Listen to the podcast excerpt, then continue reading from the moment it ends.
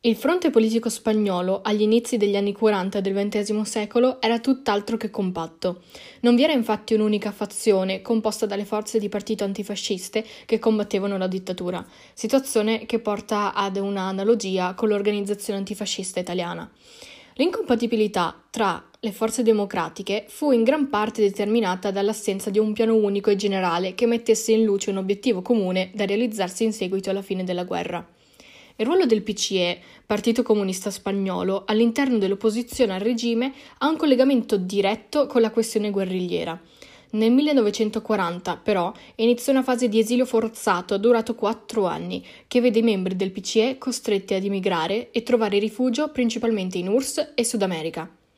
I motivi di questa fuga si possono incontrare nella sconfitta della Repubblica, conseguenti repressioni messe in atto dal regime, e il golpe militare di Sigismondo Casado, repubblicano di sinistra con idee incompatibili al PCE, teso infatti a trovare un accordo di pace con Franco. Tale fuga non venne vista di buon occhio da tutti i membri, in quanto andava ad evidenziare una dura sconfitta nel piano antifranchista promosso dal Fronte Popolare Spagnolo di quegli anni, e in cui la disunione aveva svolto un ruolo fatale, permettendo così di spianare la strada della vittoria ai nazionalisti.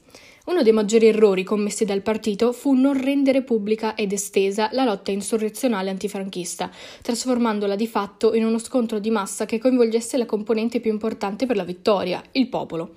Grazie al fallimento del partito, così, Franco riuscì a prendere il potere su tutto il territorio. Nonostante gli evidenti limiti, il partito mise in piedi un sistema di iniziale resistenza alla repressione, ponendo le basi per la conseguente immigrazione di militanti e popolani eh, verso gli altri territori più sicuri, realizzando un vero e proprio canale di fuga per i quadri più in vista del PCE, rappresentati dall'ancora democratica Francia e dall'Inghilterra, simbolo del non intervento. Il suo ruolo britannico non rappresentò mai in realtà il paese prediletto per la fuga comunista spagnola che coinvolgiò prevalentemente verso i territori territori transalpini. Con la dissoluzione del primo tentativo organizzato da parte del PCE e le relative detenzioni scaturite dallo smembramento della cellula madrilena, si chiudeva di fatto la prima tappa della fase di ricostruzione del partito nella clandestinità. La linea dirigenziale del PCE continuava a rimanere divisa fra America Latina ed Unione Sovietica, mantenendo ben pochi contatti con l'interno della madrepatria. Figura di spicco fu Heriberto Quiñones, un militante originario della Moldavia ed agente per conto dei sovietici che rappresentò un personaggio piuttosto controverso, ma senza dubbio portatore di un'iniziale parvenza risolutiva all'interno del PCE. Grazie anche alla lontananza dei grandi leader del comunismo spagnolo, troppo geograficamente estromessi per influenzare le decisioni interne, Quiñones riuscì a prendere in mano le redini della politica comunista interna. Tra le prime mosse di Quiñones vi fu quella di favorire l'unione degli svariati comitati comunisti locali che fra il 1939 e il 1941 erano fioriti con grande proliferazione in svariate zone del paese, in particolare nella capitale. Era necessario canalizzare tutti verso un'unica linea politica comune, gettando le basi di quella che sarebbe stata la futura politica di Union Nacional estate del 1941, che spingeva anche verso un'alleanza con le altre forze politiche dell'opposizione spagnola, come quelle conservatrici. Con la cattura e la fucilazione di Quiñones si chiude la prima tappa dell'esperienza ricostruttiva di partito ed emerse così la figura di Jesús Monzón, un distinto avvocato proveniente da una famiglia aristocratica navarra.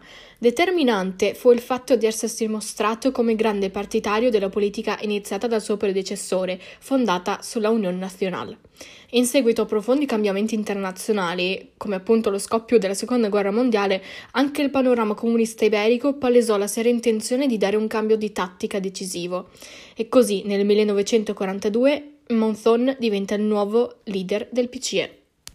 La lotta armata antifranchista era però ancora lontana dal concretizzarsi, dovendo necessariamente passare prima per un ragionamento evolutivo che avrebbe trovato spazio a partire dal biennio 1942-1943 e convogliato poi in un piano militare dalle decise idee programmatiche e convenzionalmente noto con il nome di invasione della Valle d'Aran.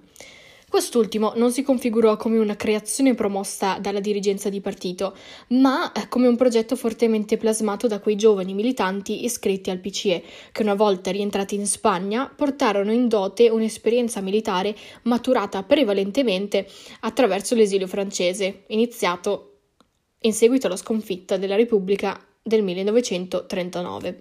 Fu appunto la Francia a rivestire il ruolo di contesto geografico adatto per lo sviluppo di esperienze militari di carattere guerrigliero che creassero una nuova classe di giovani spagnoli antifranchisti e più genericamente antifascisti, pronti alla riconquista dei loro vecchi territori.